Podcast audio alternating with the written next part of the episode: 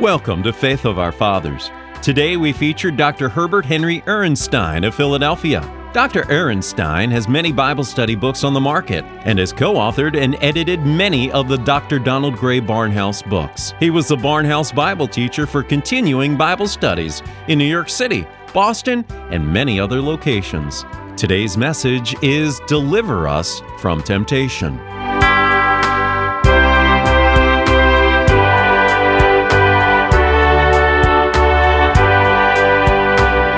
This will be the final study of the so called Lord's Prayer as found in the sixth chapter of Matthew's Gospel. And some of you may wonder, as I say, the final study, how this can be, because if you're using a King James Version particularly, you'll notice there's still another sentence after the one we're talking about tonight, which says, For thine is the kingdom, and the power, and the glory forever. Amen. If you're using any of the modern contemporary translations, almost any one of them, I think, you'll discover that that last benediction is missing or it may be set in a footnote at the bottom of the page in small type, or if it is printed in the text itself, you might find a footnote telling you that it is not found in the best manuscripts. The reason for this is that it is not in the oldest text, it is not in the oldest manuscript, that last phrase, for thine is the kingdom and the power and the glory forever. And it probably was added somewhere along the line by some later scribal editor. And I'll say something about that in just a few moments. But I'd like to share a story with you in connection with this. When I was a, a teenager, I had a friend who was a staunch Roman Catholic. We argued vehemently over our respective faiths, each of us very much devoted to his own particular faith. And most of the arguments took place as we walked our dogs in the evening after supper. We'd go out for a walk in the community, taking our dogs with us, and it was always amusing as we argued, and, and I say argue, I mean argue we really let loose with some of the arguments on these things. Well, Peter could not let his dog off the leash because he had never trained him well, and the dog would simply scoot off and you'd never get him back again. And so he kept him on the leash. Whereas I had trained my dog to a certain extent to stay nearby. If I hollered loud enough, he would stay near, and so I could remove the leash and let him run rather freely. Well, we would argue, and as we argued walking along, Peter would get very excited and he would start to wave his arms, completely forgetting that the dog was attached to one of those arms by the leash. Now, this was a small dog, and uh, in the excitement of our arguments, Rex would frequently sail through the air with the greatest of ease on a theological point as we were talking together, you see. And I, I remember how I would tell Peter that his Bible was wrong, very definitely wrong, because it was incomplete, and uh, he would drag this, by the way, this huge Catholic Bible with him. In those days, they didn't have relatively small ones like they do today. This was an enormous thing, almost like one of these big dictionaries that you see. And he would drag this on our walks. That plus the dog was really a feat in itself. Well, anyway, I would tell him that his Bible was wrong and it was incomplete because it left out this last part of verse 13. Thine is the kingdom and the power and the glory. And I thought I had him there, absolutely so, until one day he showed up with an American Standard Version of the Bible. American Standard Version is one that came out roughly, I think, about 1901, and it was one that I accepted along with the King James Version of those days. And he showed up with this. Where he got it, I haven't the faintest idea. But with a note of triumph in his voice, he pointed to Matthew 6:13 and he said, "See there, it's missing." And I looked, and sure enough, thine is the kingdom and the power and the glory were not there. Those words were not there there was a footnote that explained its absence from the best manuscripts. And believe me, that took the theological wind out of my biblical sails when I had that confronting me. Well, the Catholic Bible, of course, has never included this at all in any of its various editions. It has always been left out, and our Catholic friends, as you know, when they recite the Lord's Prayer, stop at the end of what we have in most of the modern texts today, verse 13, and they simply do not have that last benedictory part. It would seem that this doxology, benediction, call it what you will, was added later, perhaps as a marginal note. Some think it was by some scribe who, reading over the text, sort of realized that it ended too abruptly and that there it stopped in the middle. Uh, forgive us our debts as we forgive our debtors. Lead us not into temptation, but deliver us from the evil one.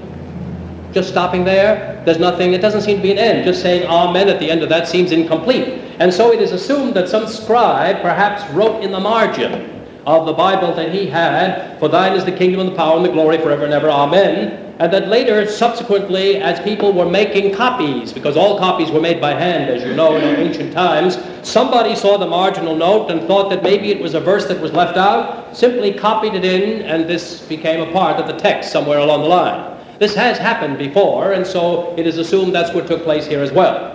But the prayer really ends with lead us not into temptation, but deliver us from evil, and that's why I say this is the last of the so-called Lord's Prayer. Now, keep in mind, as I told you before, that this prayer was not intended to be prayed as it is. In other words, Jesus didn't give us these words and simply say, now repeat the words after me. Rather, this was a model, as I have suggested to you. It was a guide to help us to formulate our prayers by using the pattern that Jesus had given at this point. Well, tonight we come to the final two petitions, which in reality are only one. Because if you look at them carefully, you'll find that you're given the negative aspect first of all. Do not lead us into temptation.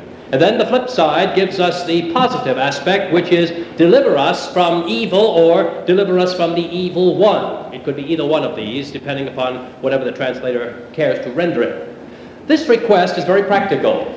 And I think I hardly have to tell you this because surely every one of us realizes that temptation is faced by everybody almost every day in many different ways all the way through life. There is hardly a day goes by but that every one of us is tempted in some way, some point, to do something that may be wrong. Temptation is natural. Let's put it very simply. It's a natural factor, and it is a valuable part of life, in spite of what we are accustomed to thinking. Different temptations obviously affect different people in different ways. By that I mean, obviously, something that may tempt you tremendously, may be a great temptation to you, may not bother me a bit, and vice versa. Something that bothers me may not bother you one iota. And so it depends on the individual whether the temptation affects him or her or not. But certainly, contrary to what most people think, temptations can serve a valid purpose, and I think they do, whether we realize that or not. That is, we might tend to think that everything about temptation is wrong. We've been accustomed to saying that. Ooh, you're being tempted. That must be wrong. Not necessarily at all. It was William Hickling Prescott, 19th century American historian, who was left almost blind as a result of an accident he had, once said this Where there is no temptation, there can be little claim to virtue. Where there is no temptation, there can be little claim to virtue. Now, if you think that through for a moment, what this basically means is that if you have never been put to the test, you really don't know how strong you are. That's what he's saying. If you have never really been tempted, you don't know how strong you are. If I may be permitted another personal illustration, when I was a small boy, I was very rough on toys. And in fact, uh, the youthful destructive impulse was given to me in great abundance. Some people may have had it left out of them. I had a double measure of it. New toys had a lifespan in our home about a week, I think it was, before they finally uh, gave up the ghost. And I remember on one occasion, my father took me to a store to buy a new toy. I don't remember how old I was at the time, but he had me by the hand. And we went into the place, and the salesman assured my father that this particular toy, whatever it was, simply could not be broken. Well, obviously, that's the sort of thing my father was looking for. And he told the salesman, he said, uh, I have little Mr. Destruction himself by the hand right here. And he said, he can break anything. And the salesman said something which at the moment I don't recall having heard, but I think my father told me afterwards. The salesman said, Well, sir, we have never known this toy to be broken. My father said, Just give him a chance. And uh, he bought the toy, and we took it home. Two weeks later, my father met the salesman again and told him that the toy had been put to the Herb Ehrenstein test and it had survived. It was something that must have been strong enough for me not to be able to break it. But you know, I rather suspect the salesman had a new sales pitch after that. He must have said, uh, this, to- this new toy has proved itself, it is indestructible. And when you stop to think about it, spiritually, you can apply that to yourself, and I can apply it to myself. Because temptations not only exist in order to demonstrate our strength. That's part of it. I think that's part of the reason why temptations come to us, to let us see that we are strong enough in the Lord to stand up against this, that, or whatever other temptation it may be. But also, they tend to develop us. A temptation can mature a person, can develop a person. Francois Fenelon, the 18th century French archbishop, once said, Temptations are like files which rub off much of the rust of our self confidence. And there's a lot to that. Temptations can take you down a peg. Temptations can make you realize how weak you really are. And I, I, can't help but think that God allows many of the temptations of life to come to us to simply make us realize that we need to become more humble, that we're getting just a little bit too big for ourselves, and that we're of no real use to the Lord simply because we are too big for ourselves and we think too much of ourselves. Let him who thinks he stands take heed lest he fall, is the way the Apostle Paul put it. You probably remember the story of the Apostle Peter, and Eric Logan mentioned it a little bit earlier this evening. In fact, I thought he was stealing my fire for a while in what he was saying. But the Apostle Peter was constantly afflicted with foot and mouth disease. That is to say, he was repeatedly opening mouth and inserting foot. And he was always getting himself into trouble because he was saying what he never thought through before he said it. On one occasion, you remember Jesus told the disciples that they were all going to abandon him. And this is the story that Eric told a few moments ago. Jesus flatly said that all of you will forsake me and flee. No question about it, that's what he said. And I can't help but think that Peter at that point put on his bravado mask and he said, Well, now, Lord, I realize that some of these uh, softies are going to run like scared rabbits when the chips are down, when things are real rough that they're not even going to stick around one minute. But Lord, you know me. After all, when things get rough, I'll stick with you right to the very end. And then you remember what happened. The next picture we see of the Apostle Peter in this connection, he's standing in the courtyard of the Praetorium. He's warming his hands at the fire of the enemies of the cross of Jesus Christ. Not far away, up on a sort of a balcony, is the Lord himself undergoing interrogation. And Peter's down there in the courtyard. They're supposedly watching, staying with the Lord, supposedly fulfilling what he thought he was going to do. I'll stick with you through thick and thin. And suddenly somebody pointed at him across the flames of the fire and said, Hey, that's one of the disciples of this fellow Jesus. And immediately Peter whipped out his pocket Bible put his right hand on it and said, I solemnly swear to tell the whole truth and nothing but the truth, to help me God. I don't even know this. Uh, what did you say his name was? Jesus. You see, he was denying the very person that he claimed to believe in. And just at that moment, the scripture says, Jesus on the balcony turned around, looked down with a very sad look at the Apostle Peter standing there warming his hands by the fire. And you are immediately made aware that it was a grand fiasco, that it was a cataclysmic failure that Peter had turned out to be, in spite of all of his boasting and his bragging. But wait a minute. You remember the result of that temptation Remember the outcome of it? Remember what happened as a result of what happened there? Peter went out and wept bitterly, we're told, and for days he was miserable. In fact, he even decided to leave the ministry and return to the fishing trade. As you find him up at the Sea of Galilee with a group of the other, disciples, he was trying to entice them to leave with him, and he said, I'm going to go back to fishing. And they said, okay, we'll go with you. And they all went out fishing when they should have been fishing for men, as the Bible clearly says. And uh, then suddenly on the shores of the Sea of Galilee, there was Jesus. And when Peter came to meet with him, they had a knockdown, drag out session together. And in that confrontation, Jesus said, Peter, do you really love me? Peter, think it through now. You've said so much before. You've always been saying how much you were going to do for me, but do you really love me? And I mean, really, if so, then do what I sent you to do, and that is feed my sheep. And out of that session came a new Peter who emerged from that sizzling frying pan, and he was never the same again. And you find a different person. What I'm trying to say is, you see how God used a temptation to make Peter a stronger Christian, a stronger man. He came out of that temptation at which he had failed miserably, and he came out a different person because he really didn't fail in the long run. And that's the point I'm trying to make. John Bunyan, the author of The Pilgrim's Progress, said temptation provokes us to look up to God. And it does. Because when you have your back to the wall, when you know you are faced with a temptation and you do not feel strong enough to face it, the only way to look is up. And that's exactly what it does. And John Bunyan is right at this point. Oh, it's true. Temptation can be a devastating, it can be a shattering experience. All of us can testify to that, some more than others. Some of us have been tempted perhaps more than other people, and we know the depths to which temptation can send you. And yet the Lord sometimes, I'm convinced, sends it and uses it in our lives to further our best interests. The important thing is to learn whatever lessons God has for us in any temptations that he allows to come our way. And I think one of those lessons is that once God has helped us to survive any temptation, we should never fall prey to it the second time. We should have learned our lesson. If once something has knocked us down for the count, and God raises us up again by His marvelous grace, we should never, never, never be guilty of falling prey to that thing a second time. Oh, it's possible it may happen, obviously, but it should be a lesson learned. There's an old proverb that says most people who escape from one temptation, unfortunately, leave a forwarding address. Think about that for a few moments, and it does happen, you know. It's one of the things we have to guard against, because this only involves further trouble. And learning God's lessons means that we avoid any further temptations in that same vein. Oh, there may be others. There are plenty of other temptations, but we should not be foolish enough to fall prey to the same thing once again. We should be on our guard and we should realize the Holy Spirit is there to give us help.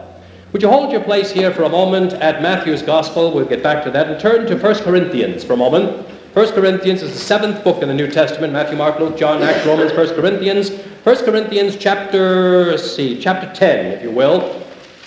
It's right after Romans. 1 Corinthians chapter 10. And I'd like you to look, if you will, at verse 13. Chapter 10 and verse 13. Here, Paul warns Christians never to become overconfident of their ability to conquer temptations. You know, we have a tendency to do this at times. We think that temptations are a pushover, that we can easily conquer them, and something comes along, oh, I'll never fall for that. I'll never yield to that temptation. Next thing you know, you're down flat on the ground. And so in verse 12 of 1 Corinthians uh, chapter 10, Paul says, first of all, so if you think you are standing firm, be careful that you do not fall. The very moment you think you are standing firm and that you can really take care of that temptation, that's the moment in which, while you're looking at the temptation here, Satan sneaks up behind you and trips you up and down you go. Very easy to happen. But then look at verse 13. He says, No temptation has seized you except what is common to man. And God is faithful. Underline that. That is the heart of it right there. God is faithful. In fact, if you go through a good concordance, look up the word faithful. You'll find there are at least five or six or seven of these statements throughout the New Testament. God is faithful, God is faithful, God is faithful, God is faithful. Every one of them gives you a tremendous lesson that we need to learn about the way God is faithful in various aspects of our living. God is faithful. He will not let you be tempted beyond what you can bear. But when you are tempted, He will also provide a way out so that you can stand up under it. What a tremendous guarantee this is that God will never allow any of His redeemed ones to be faced with temptations that are too big for them to endure. Now remember, this is only written to Christians. It has nothing to do with the unconverted person. The epistles are written to God's people, the redeemed. And this is written to you, to me. There will never be any temptation that is too great for you to endure. Because you see, God knows our breaking point. You and I may not. We may think we do. We may think we may know how strong we are. That's why verse 12 is written in here, to be careful that you don't think you can stand when you're liable to fall. But God knows the breaking point of every one of us, and He always calls a halt before the temptation reaches that breaking point. Do you realize what this is saying? It is actually saying that all of our temptations are tailor made for every one of us. They're made to order for us. That's exactly what this says. Never think that the temptations of life come at random, that they're haphazard, that they come by chance. There is no such thing as chance when you realize that we have a sovereign God who is in absolute control of every last detail of the universe. Now, if our God were careless, if he were not all powerful, then anything could happen. But if he is in absolute control of all things and specially concerned about those who are his own, then absolutely nothing can happen unless God allows it to happen to us. You remember in the first two chapters of the book of Job, as I have alluded to them on many occasions, you have the story of Job, poor fellow that he was, Satan trying to get permission to reach out and, and touch the life of Job, to tempt him. But I want you to remember that Satan had to ask for permission before he could get to Job. That's why you have those two chapters there, so that we're suddenly taken behind the scenes and we see a picture of Satan asking for permission and God giving him permission to touch Job but saying, now wait, you can go just so far and no farther. That's a very important factor for us to keep in mind. Because the temptations, as I say, were tailor made to fit Job, just as all your temptations and my temptations are made to order for us. And when Job had almost, not quite, but almost had reached the breaking point, Suddenly, in chapter 38, you discover that God comes thundering out and bringing down the curtain on the temptation act as far as Job is concerned. And all of a sudden, things take a turn for the better. And he'll do the same thing for all of us. He's promised to. No testing time, no temptation has come to us, but such as is common to all, and God is faithful. And that's exactly what we find.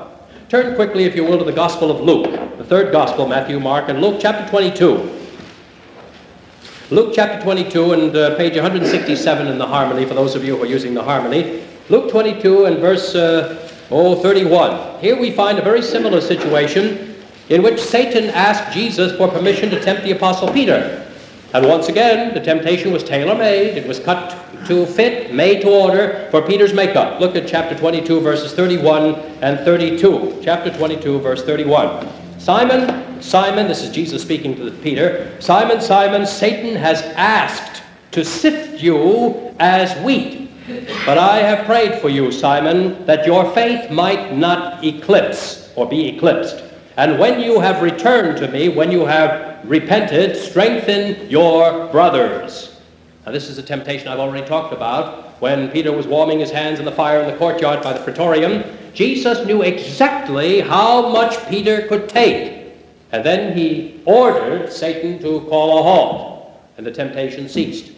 But in addition, notice that Jesus said one additional thing. He said, I have prayed for you so that your faith will not fail, will not be eclipsed. There was a temporary eclipse, but not a permanent one. There was a temporary shutdown, as it were, but Peter came back. He made a comeback again because the faith was not completely failing or eclipsing. And the Greek word is eclipse here, and that's why I use that term. Now, isn't it a strong encouragement to you, to me? As we read something like this and we realize that that same identical power is available to you and to me every single day of our lives, and that the same Lord prays for you and for me as he prayed for Peter, concerning our temptations as we have to face them in the course of life. All right, now back to Matthew, our text once again, Matthew 6, and let's see the way the petition is really worded. Page 46 in the Harmony, uh, Matthew chapter 6, and let's look at verse 13 once again. Lead us not into temptation, but deliver us from the evil or the evil one. I don't know whether that bothers you at all. It does bother a lot of people because it says, lead us. Remember, this is addressed to God. And it says, God or Father, lead us not into temptation. There is something sinister about one person tempting another person, about temptation as a whole. And it's difficult to imagine God having any part in leading or bringing anyone into temptation. And yet Jesus said very plainly, that's what you and I are to pray. He says we're to pray to the Heavenly Father and say, Father, do not lead me or us into temptation. Now, for some people, that's a bit much to accept. And so many of the translations have attempted to soften it a little bit.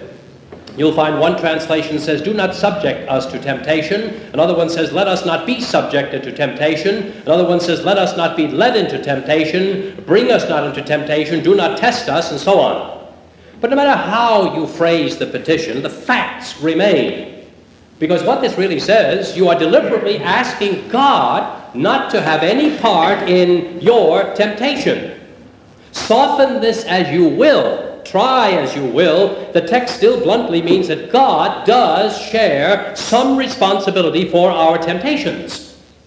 Because after all, he is absolutely sovereign, as we've said. He's in control of all things. Nothing happens without his permission. And if he did not want us to be tempted, he could call a halt before the temptations even start. He could. There's no question about it. So I think the clue to the dilemma is the word temptation. And that's what we have to look at for a moment. The Greek word is peirasmos, and it means an examination. It means uh, uh, being put to a test. It means a trial or a temptation. In, the, in itself, the word temptation does not necessarily have any good or, or evil connotations. It's what we call an amoral word. It's neither good nor evil.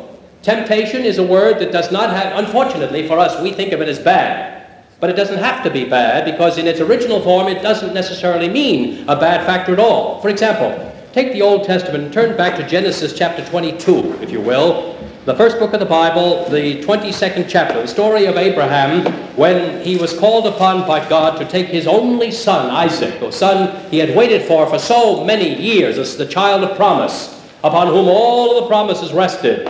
and God suddenly said, Take this child, take him off to Mount Moriah, and execute him, put him to death. It's a terrible thing for a father to be asked to do, and I want you to notice the way this chapter opens Genesis 22 in the first verse. Sometime later, God tempted Abraham. He said to him, Abraham, and he replied, Here am I. Take your son, your only son, whom you love, go to the region of Mount Moriah, sacrifice him there as a burnt offering on one of the mountains I will tell you about. Now, most of the modern translations render it, God tested Abraham, simply because it sounds so terrible to say that God tempted Abraham. But if you're using a King James Version, this is right when it says God did tempt Abraham. That's exactly what the word is. The Hebrew word is the word nisah, and it means to tempt, it means to put to a test. It means exactly what the Greek word means that's found in the text in Matthew chapter 6. It means to tempt. Now, we simply cannot imagine a holy God ordering Abraham to do anything that would be sinful.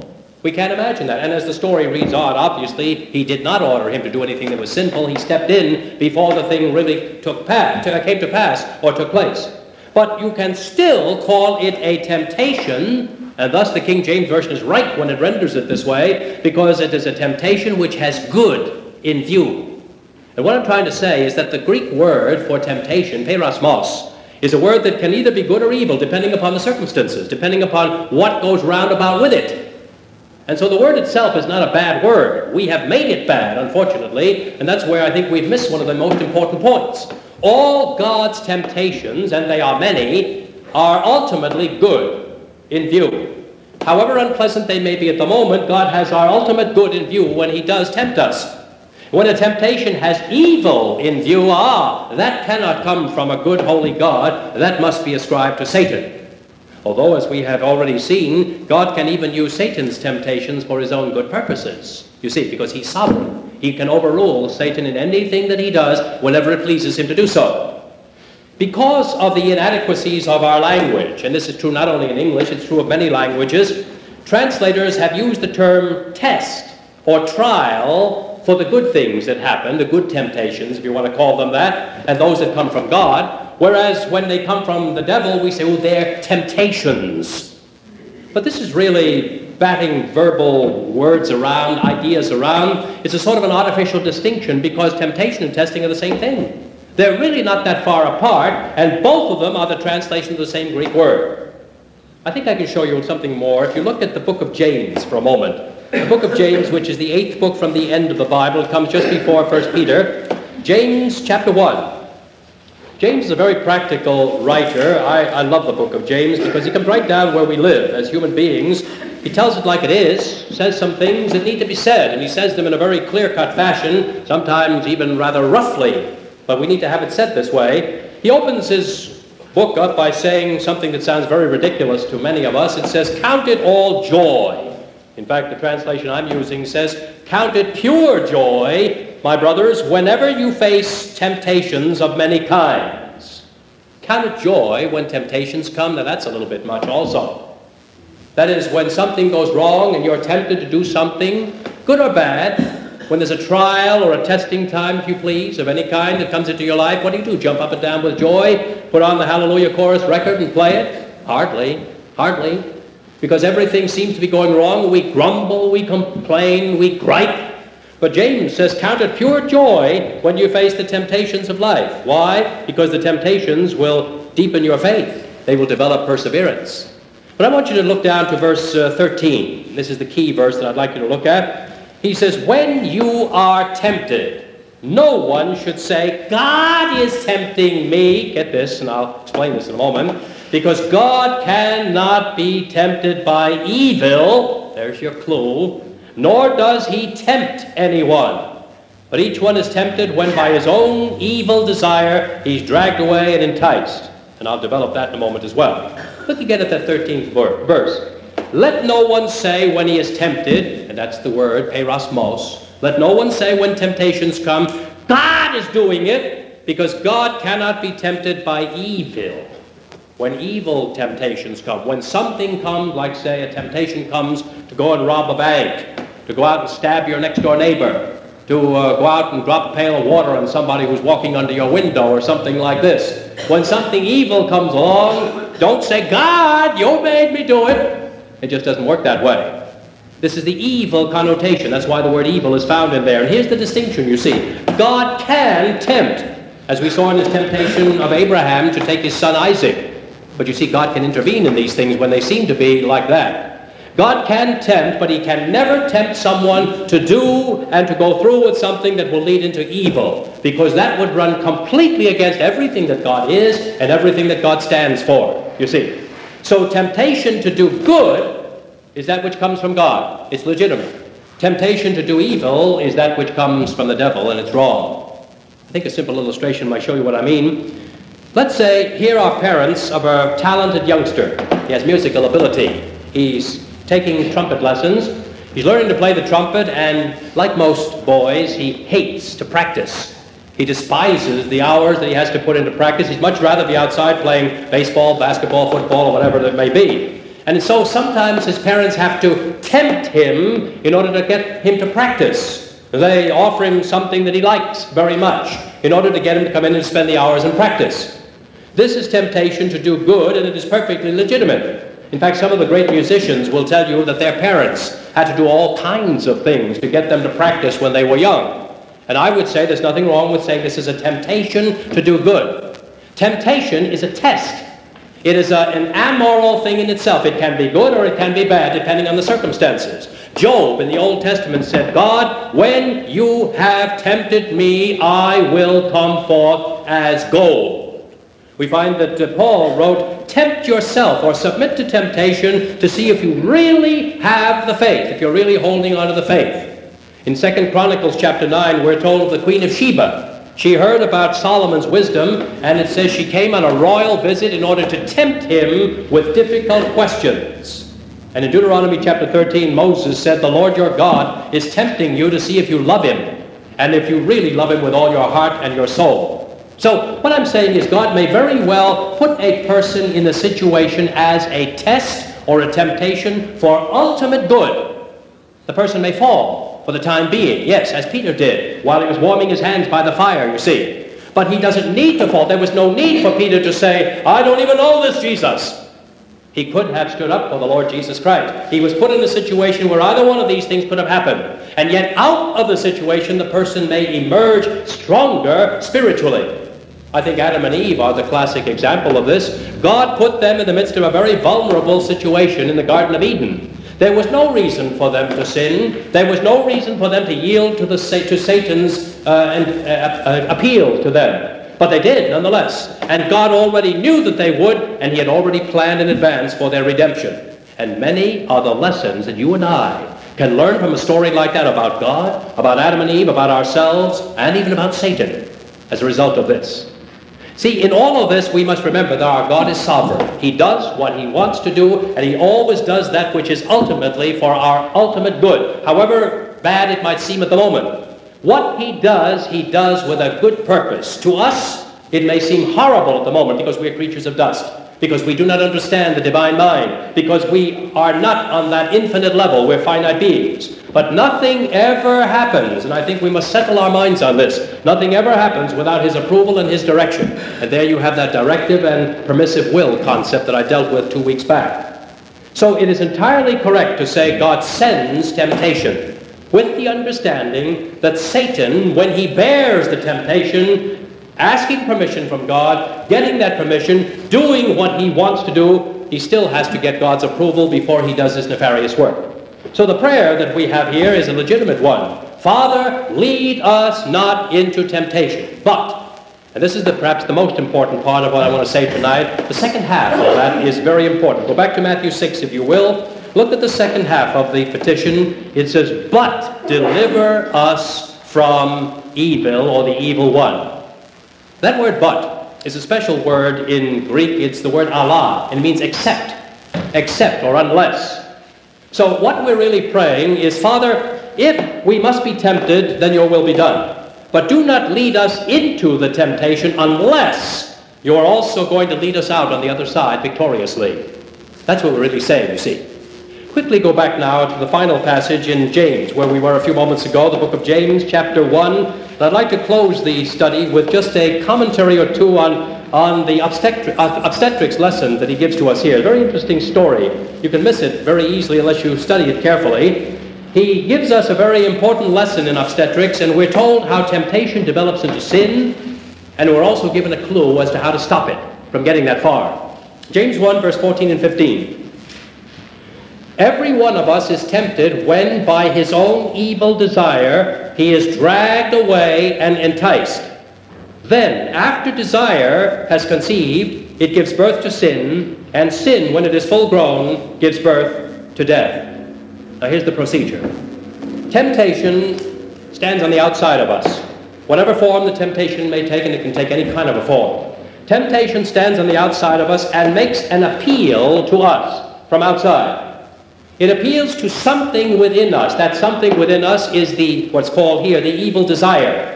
So we have temptation on the outside appealing to the desire on the inside, and the appeal can be extremely great.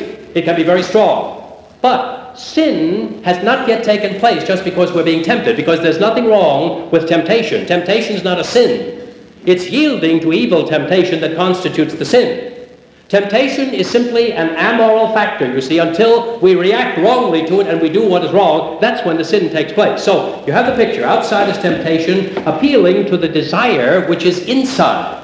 Now, verse 15 says the inner desire submits, it gives in to the temptation. So at that point, you have conception taking place in the spiritual imagery that he's using, and desire gives birth to sin, as he describes it here. Desire gives birth to sin.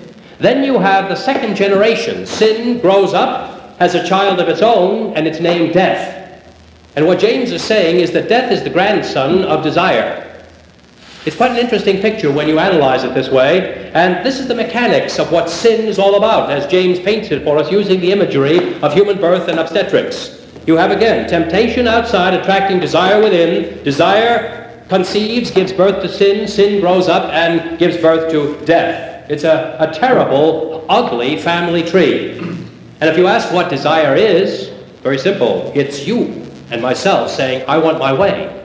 That's what desire is. It's myself or you saying in response to the temptation that comes, saying, I want my way. I want that. My will be done. Not God's will, but my will. Now let's re-examine that very briefly as we close. And I want you to see that there is a way out of this predicament. Again, you have temptation, making its appeal from outside.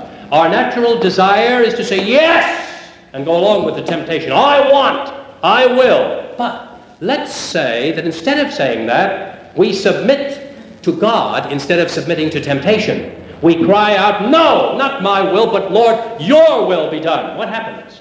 Well, you have a spiritual miscarriage. Using James's birth analogy here, sin is aborted, temptation has been thwarted. The whole thing has not come to anything at all, simply because we have done what God has told us to do. We have yielded to Him instead of yielding to Satan. Now that's the significance of Jesus' prayer also. When he says, Do not lead us into temptation unless you are going to bring us out victoriously on the other side. And he will.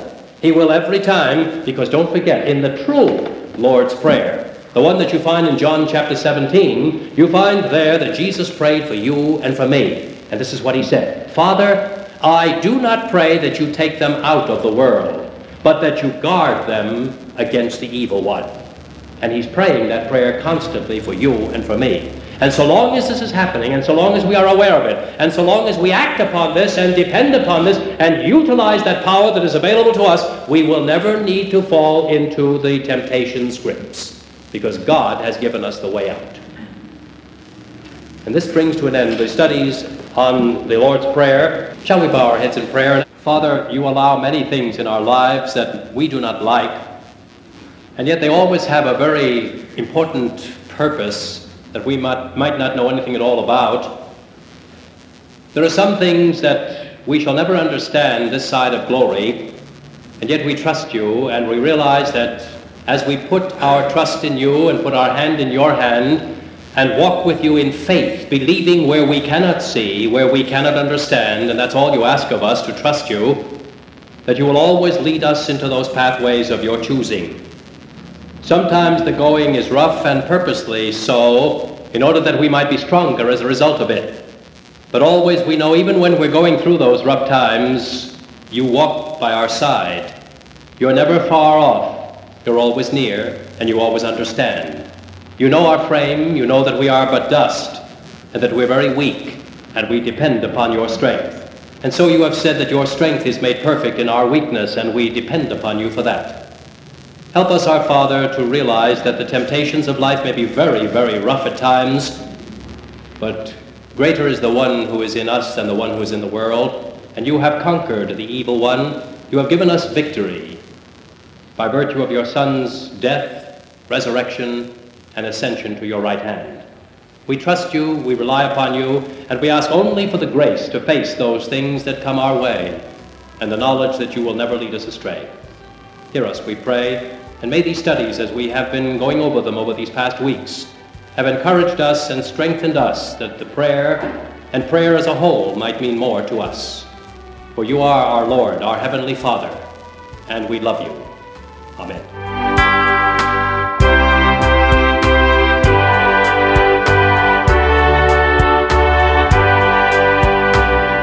You've been listening to Dr. Herbert Henry Ehrenstein.